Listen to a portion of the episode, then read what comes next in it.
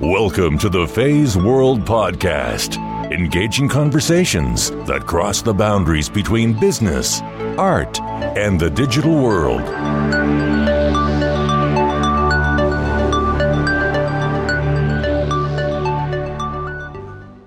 Hi, you. Thanks for joining me for another episode of the Phase World podcast.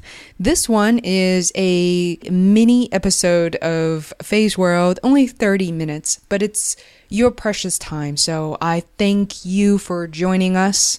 Today on Phase World, I would like to welcome a very special young man. His name is Matthew Cronin. He is 21 years old and is currently majoring in foreign policy at Boston University. He's graduating this May 2016. He and I met at Inna's Kitchen in Newton, Massachusetts, where he works part time. Through a very casual conversation over a year ago, I found out that Matthew would be studying abroad in the Middle East I couldn't wait for his return to find out more about his experience, so he finally came back, and here it is, our podcast together. Surprise! So, studying abroad was not part of Matthew's major requirement, but he chose a path to learn more about the Middle East through the people and culture. To prepare for his trip, Matthew took extensive courses in learning Arabic, a language he finds artistic and beautiful. In this short 30 minute conversation with Matthew, we discussed his earlier life as a high school dropout before Boston University and his experience learning and practicing Arabic. I was most interested in his trip to the Middle East, so Matthew shares his first impressions in Jordan and Morocco.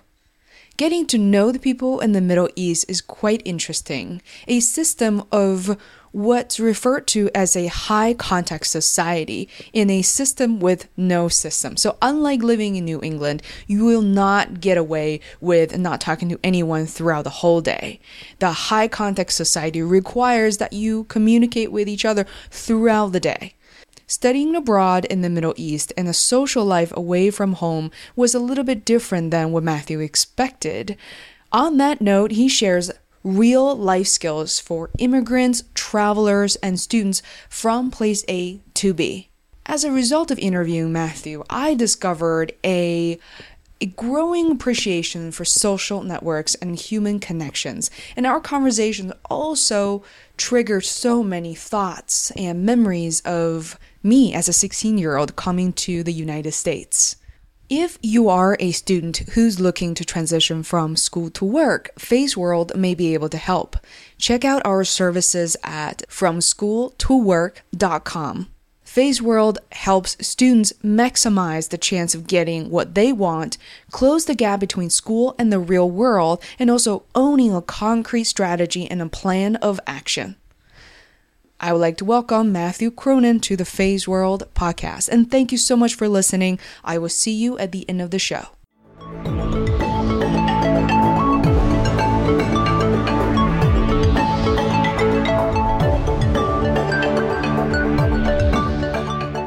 I'm here with Matt inside the Newton Free Library, one of my favorite libraries in the in the world. Mm-hmm. Not that I've been to so many, but we had a we had a tour just now looking for a study room and found the smallest one possible. We got good exercise and it's quite warm. Yeah, here yeah. we are.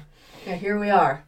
So, so Matt, one of the reasons for for me to be so interested in chatting with you is because you work part time at my favorite uh, diner slash kitchen. Inna's kitchen, and Ina herself has been on my podcast at the very beginning. Oh, has she? Yeah, she oh. was like first five, six episodes. Really? Hmm. Did you get food on there too? Just make sounds of food and make sounds of you eating their delicious food? I wish I did. We recorded that uh, when the kitchen was closing down around like two thirty three. Uh huh. Yeah. It was actually not a great idea because the sound, because the, the the mic was picking up all these kitchen sounds and the dishes yeah, sweeping and cleaning the grill. It's not a lovely sound. Yeah, the cooking sounds a little bit better than the cleaning. So true. Not the cleaning up sound. Right. Yeah. So you so you work there. I feel like we periodically had these conversations about your, to me, slightly unusual path for mm-hmm. a college student. Yeah. You've been around the world, and so so part of it. it's big.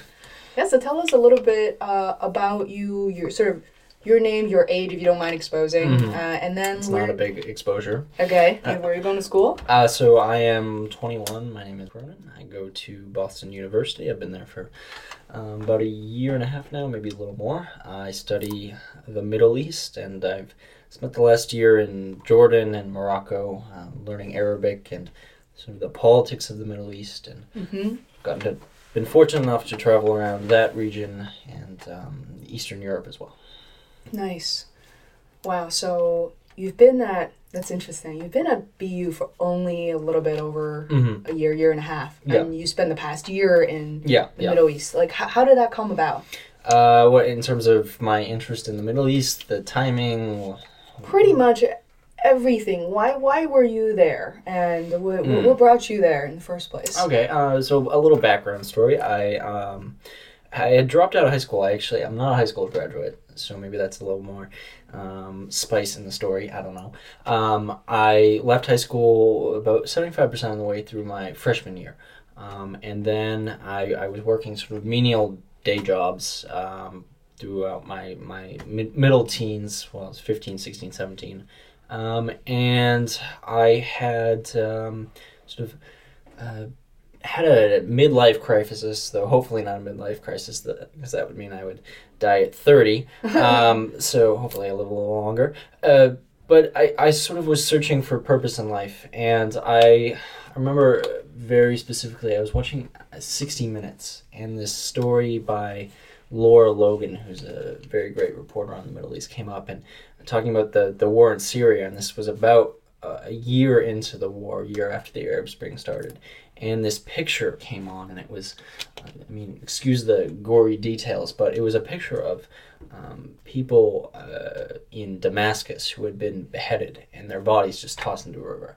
And in the context of my sort of existential wanderings that I had spent all day doing while I was working my menial day jobs, um, this picture really struck me, and I decided that, um, you know, if I could, I you know, being in a place like uh, Massachusetts, you see a lot of very sort of uh, relatively affluent people living um, very comfortable lives, and I, I, I sort of came to this fork where I said, well, I could pursue that very comfortable life, or I could um, confront this image in front of me, literally this image, and this image of this horrible war going on in Syria, and um, use my opportunity of, you know, the privileges of being an American, having great access to ed- fantastic education and all these resources around us to do something about that.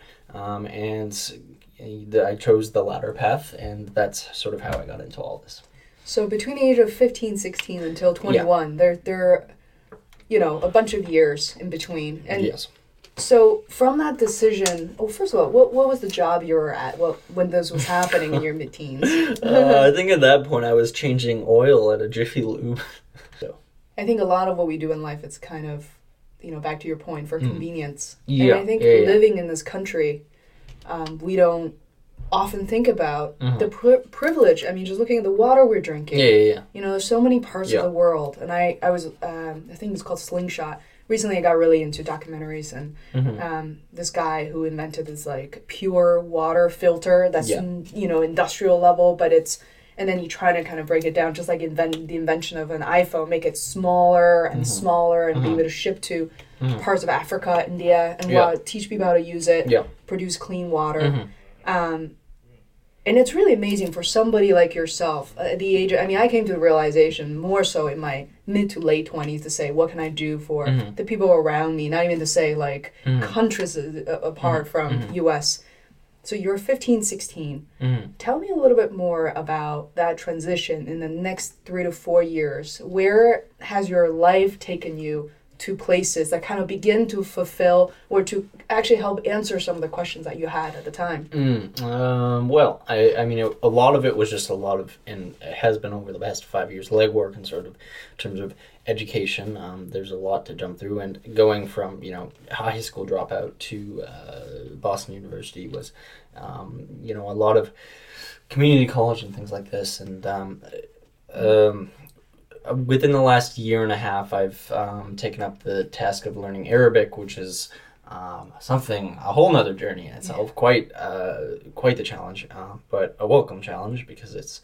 Um, you know, it's not something that uh, a lot of people know, and that makes it quite the asset for anyone who um, wishes to learn it. And it's actually kind of a lot of fun. Um, I, I know it's very difficult. yeah, yeah, yeah, Yeah. But it's it's very artistic, and the language itself is um, quite beautiful to look at, and um, the system uh, on which the language is based is based on this very interesting root system, where you take um, three letters and uh, basically con- contort those letters in a set number of patterns um, to make different meanings, and uh, it's just sort of a fascinating intellectual um, challenge, sort of having to uh, you, you you take a word and then you break it down through those um, uh, into those roots and then you look at the pattern that's used applied to that root and you can sort of figure out the meaning that way so it's a constant puzzle and um, very entertaining um, so Wow. That- Three letters. three three letters all the words three letters yeah I'm just trying to think of the permutations. I was a math major. Yeah, yeah, yeah. I can possibly think of using Yeah. three letters to create a language. Yeah, well, it's not. Uh, there, there are more than three letters. The language has many more than three letters. But the point is that um, there are um, three letter roots, right? And those roots have a root meaning, right? And then you apply a series of patterns to those three letter roots to sort of um, uh, shift the meaning slightly. Okay, so you have to um, uh, the the three letter root uh, khalasa means to finish. In uh, the Darija dialect, that means to pay, which is sort of like to finish a transaction, right? So you take this very basic meaning and then you mutate it in uh, set ways, and you come to a slightly different meaning. Wow. Yeah. How long did it take for you to learn the, from first lesson number one? Ooh. Oh my goodness. And then to when you. I mean, how, how long did it take for you to feel comfortable with the language, just, just like the conversation that we're having now, without talking too much about politics and all, that kind of just the Hmm. Yeah. casual conversation? Did you have anyone to even practice with? In Arabic, um, so the first thing is that I've been studying it for a year and a half, and Arabic takes much longer than that to learn.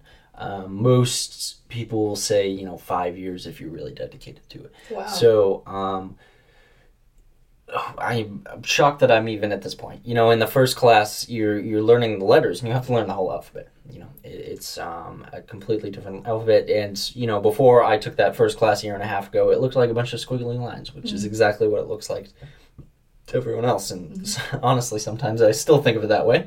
Um, but uh, you you break into it in pieces, and there are days where it's really frustrating because you'll you know watch a film and I still don't understand you know 95% of it and then there are days where I'll just things will just click. Um, and that's really what language learning is about. It's about putting in a lot of time and um, uh, sort of committing yourself. And you mentioned speaking to people.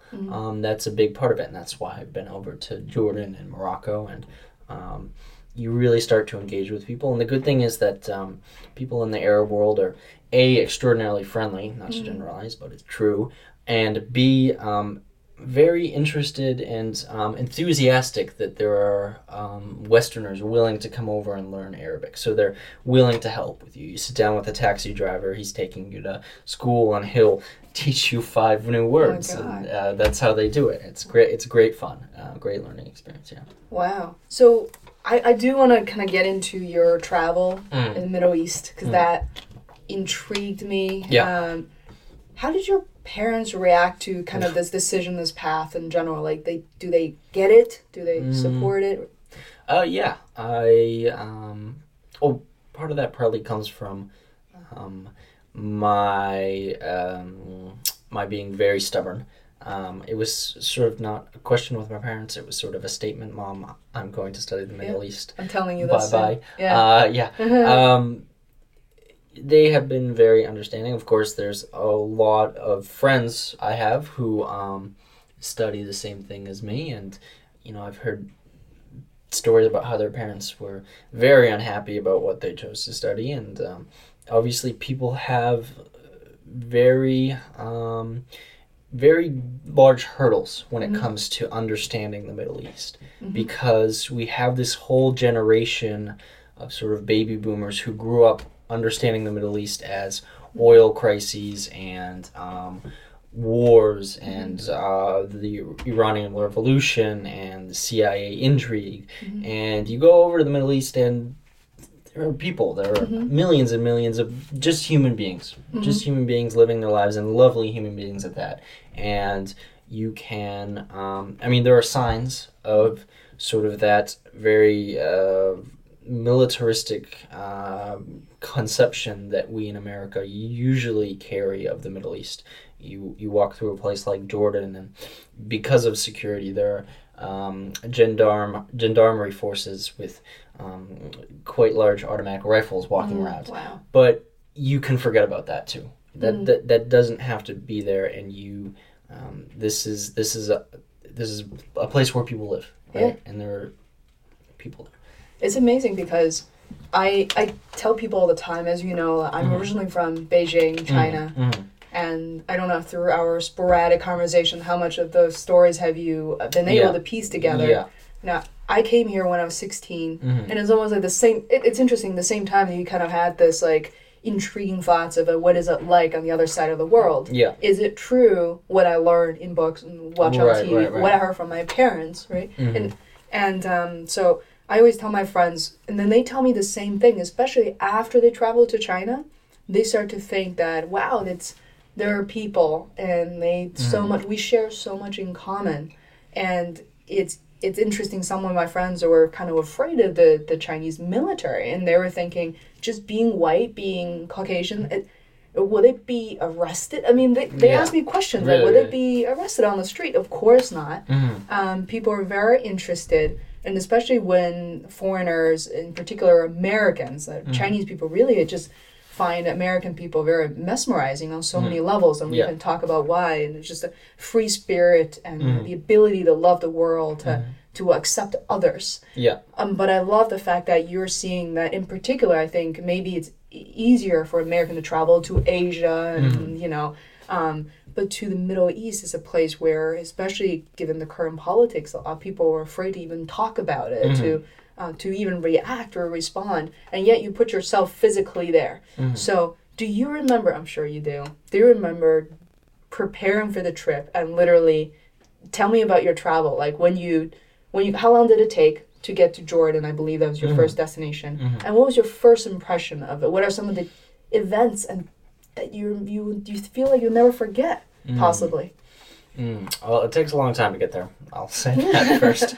Um, it's um, let's see. When I first arrived, um, the first thing you notice is definitely the call to prayer. You get off, um, and you know, no matter what time of day, because it happens five times a day, you hear it, and that that sort of hits you, and that is sort of uh, a lightning rod symbol, I think, for anyone going into the Middle East, because it's it reverberates throughout the city in this very very gorgeous melodic way.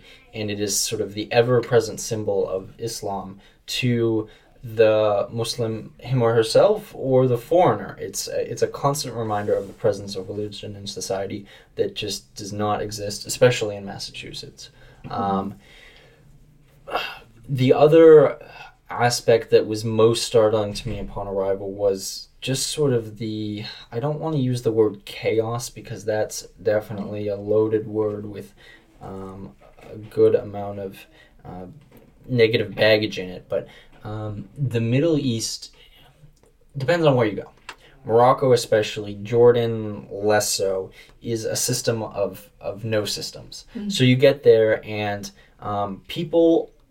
Uh, their society functions in a, in what's called a sort of um, high context society. So that means that um, relationships are paramount. There's no sort of overarching uh, rules. Uh, there are, but the the sort of social organization does not um, uh, base itself on overarching principles and rules. So that means that to do anything uh, in society is more social in a high context culture. And the Middle East is very, very high context. So that means that road signs are less important. It's more about knowing where you're going based on um, landmarks, based on historical events, or based on just asking someone, right? Mm, interesting. So they have they have road signs, but it not, might not even be in the language that the local people understand. It might be in English, and most of the people don't understand English. So you know, I, when I first arrived in Jordan, they said, "Well, you're not going to use road signs to tell the taxi driver where to go. You have to know, and you have to explain to him." yeah. So um, it's a lot more interacting with people, especially in sort of our Northeast American culture here. You can get by a whole day without talking to anyone. oh, so true. Entirely possible. I do it all the time, unfortunately. Mm-hmm. In the Middle East, no, not gonna happen. You're gonna talk to so many people all the time, Mm-hmm. and that that hit me right off the bat. It was, um, and people smile a lot too. So you you come out smiling a lot, um, and it's it's sort of a, you're sort of wrapped in this nice warmth of um, human uh, human interest. People are interested to talk to you. It's really fun. So almost like because I, I assume you're born and raised Yeah, yeah. I've lived my whole life in Massachusetts. Massachusetts. Yeah, Interesting. Yeah. And so you're very conditioned, and that well, the way we live here is very familiar to you. And I'm sure when you, well, you know, sort of prepare your trip, read mm-hmm. articles online or got a tourist book or some mm-hmm. sort, yeah, yeah, yeah. and then you show up in the country, it's completely different than what you imagined. Mm-hmm. It almost sounds like even when you're shielded up to say, you know, let me navigate. I have no friends here. I'm just here mm-hmm. by myself. And but people are walking up to you to offer you help. And do they do that? Do they smile at you to say, "Hey, are you are you looking to go somewhere? You Yeah. look lost," or um, do they offer their help automatically? It depends on where you you are. Mm-hmm. Um, obviously, the Middle East is big. Um, Yeah, yeah. And I only actually went to one country in the Middle East. Morocco is in North Africa, more appropriately Mm-hmm. delineated. Um, Morocco is very much like that. You know, Mm-hmm. if you if you look lost, um, someone will probably offer to help you. You ask people on the street, and they're gonna they're gonna Mm-hmm. give you directions for ten minutes and probably have a conversation with you. Yeah. Um, Offer you food? yeah, yeah, probably.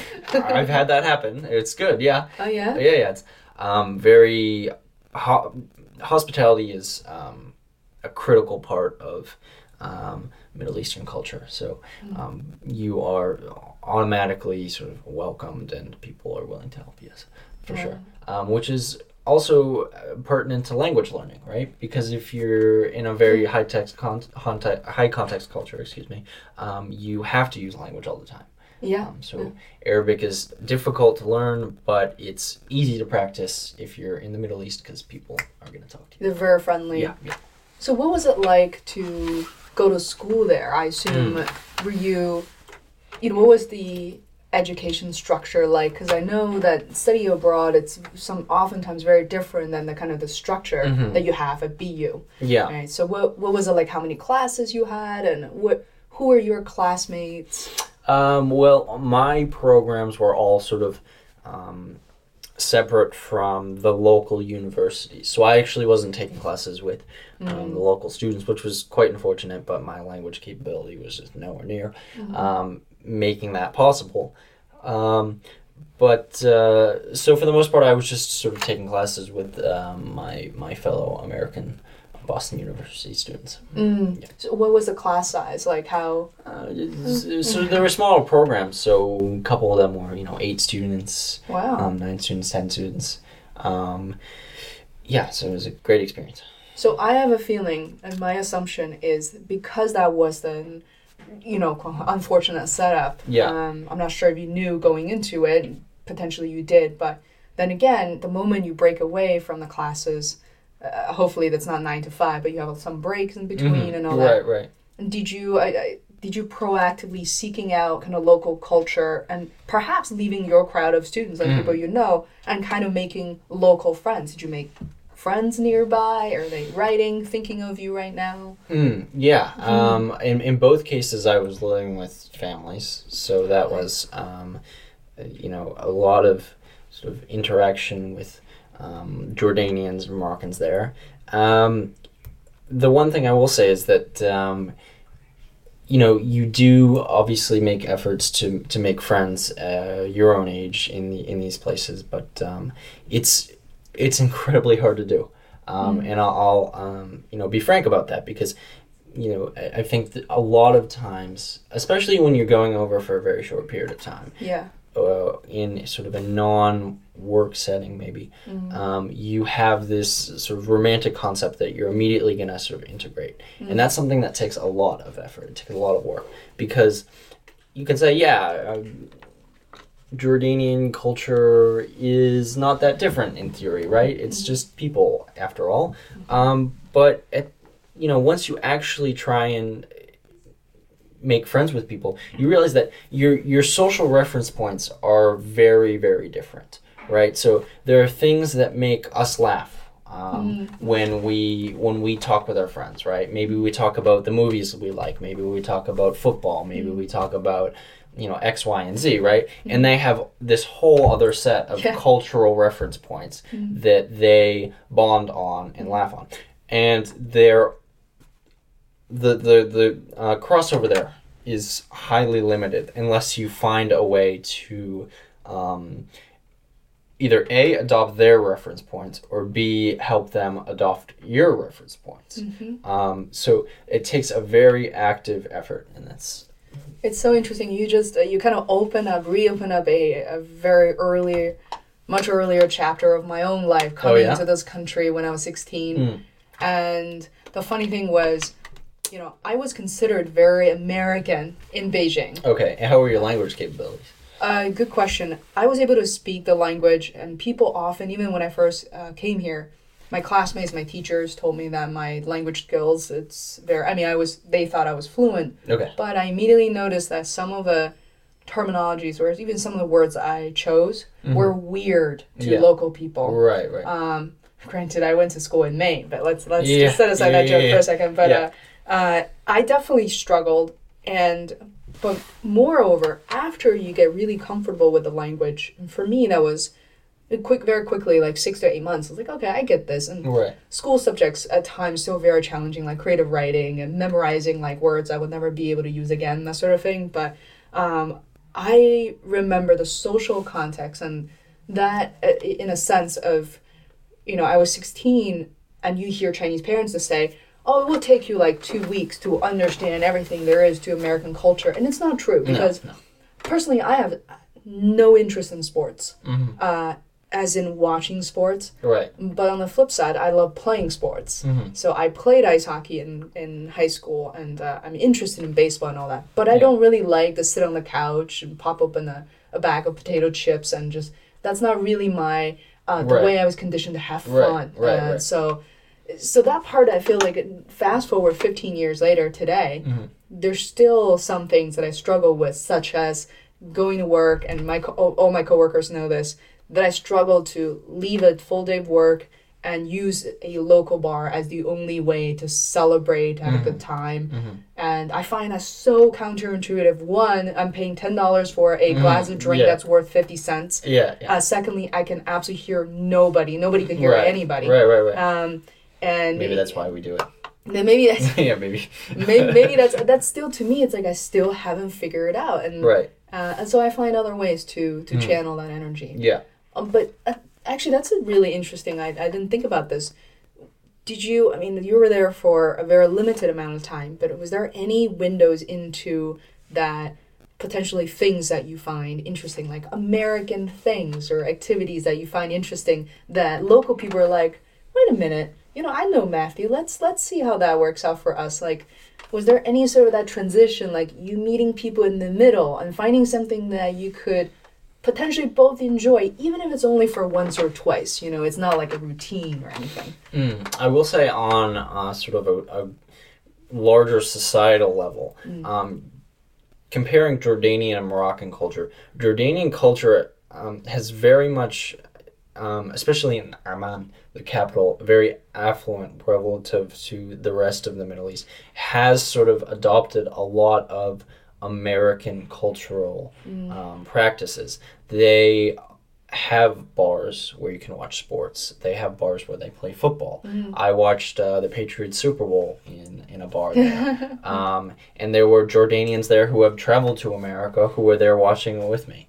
Um, so in Jordan, it was actually pretty easy because you say you're American, and there are people who know what it is because of our um, long-term security relations with Jordan. Jordan, um, there's quite a bit of um, cultural um, influence that we have there. Um, not um, it's not uh, infinite, but there are common reference points so that um, you know I felt like wow these are things I could be doing back home. Yeah. Um, in Morocco, definitely less so because Morocco was colonized by the French. So the um, sort of foreign Western culture that Morocco has um, taken in is all French.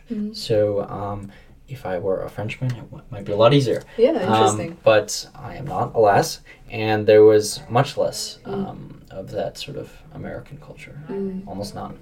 one one thing I thought about is like, were you ever scared and or less so? That's too strong of a word. Uncomfortable, unprepared for certain situations while you were there. Mm. Oh, tough question. Was I unprepared? Um, yes, I think on the topics that we've been hitting so far, um, it's. Um, I, I think I was unprepared for how difficult it would be to to culturally integrate and make friends. So I think that for anyone who's going abroad um, for extended periods of time and trying to live in um, very different places, you have to be prepared to um, be isolated, be lonely at times because it happens. Um, and I think that maybe you could um, attest to that coming from Beijing at 16, an especially turbulent time of your life in terms of sort of social engagement. Yeah. Um, and I think that's something that will ring a bell with anyone who has moved out. And that's, you know, that's why uh, in in immigration, um, bringing families over is so important because when people get isolated, it becomes very very difficult. Um, so I think that gave me an appreciation for um, the um, the need to maintain social networks, familiar networks, um, in moving across borders. Really interesting. So because we're getting kicked out, and this is so interesting, by the way, because for I, I didn't quite expect that your one year experience to kind of trigger a lot of memories uh, from you know, uh, for me and. You know, I don't like to ask, oh, what are you going to do in the fa- five next five to ten years? You're very young, and a lot of the doors are open to you, whether you know it or not. Um, what are some of the things beyond graduation? I don't know when the estimated time Mm, would be. Yeah, yeah. Uh, so I graduate in May, and I'm cl- facing the classic um, graduate dilemma these days of uh, just uh, jobs are limited in the field I'm entering at an entry level. Um, What is that field, by the way? so really, it's um, foreign policy. I would Okay. like to work to the State Department eventually, um, inshallah, hopefully. Um, Child law? Inshallah. Insha- I was like, Inshallah, that's Arabic. oh, A little I- Arabic for you means Okay. God willing. Uh-huh. Um, something you say for hope for the future. Mhm. Um, and right now, I just don't know. So Mm-hmm. you'll have to ask me in two, three months, and maybe Okay. you'll be able to better answer that question. Yeah, so you know, this is like also on and off the record. Either way, I I remember how difficult that period of um, my life, you know, was. Uh, even starting at the age of 19, 20, just like, Mm. okay, Right. you know, graduation is What's gonna near. happen? What's gonna happen? Yeah, it's You a big precipice. You you you can see to the end of the cliff, but Mhm. you have no idea what comes after that, and it's terrifying. Yeah, it, it's really scary. And then I listen to podcasts, talking to people. Now I'm 32. I can confidently tell you that everything is going to be okay. and I literally go to restaurants and I see a 20 year old like, come here, especially for women, you Mhm, know, right, like, right, and I just want to tell you, everything's to be okay. Regardless what you study, what you're into, Right, right, right, because you don't know that, you don't see that. And you would doubt anybody who will say that to you. right. And in particular, sometimes parents are not the most helpful people because they they are anxious for you and they want you to be successful. So as part of the company I'm starting in this year, if I didn't mention I quit my job. Um, oh, did you? yeah, so Oh. I took the leap that like you did to go to Middle East and to uh, get myself uncomfortable again. And that's not necessarily the word for you, but for me to kind of create that friction um, kind of create that friction between what I'm trying to do. So I want to help small businesses, individuals like the Atherton twins, and the last category I'm super passionate about is helping students. From I helped a lot of high school students, uh, kind of my sweet spot, but slowly I'm transitioning into college students and then early graduates, meaning people like around your age into the mid to even late 20s, but mid 20s ish, that people are choosing. Right before this, I was consulting for a student on his website and does he tell the right story? I can just tell how, how smart he is, but how many questions that he has on his mind. Just like, is this good enough? Like, do you know how many people even have websites to begin with? Um, especially students. So if you have any questions, I'll be I'll be more than happy to kind of help you navigate your career. Granted, I, I claim no expertise in in, in foreign policies and as such, um, but and I think it will be it will be really interesting where you find yourself uh, doing. All right. Yeah. Yeah. inshallah, it works out. A little Yeah. more Arabic for you there. All right. So anything anything else you feel desperate to to share that I somehow just didn't? We've covered quite a bit, I think. Yeah, Yeah. cool. Great. Yeah, this is super fun. Yeah. Well.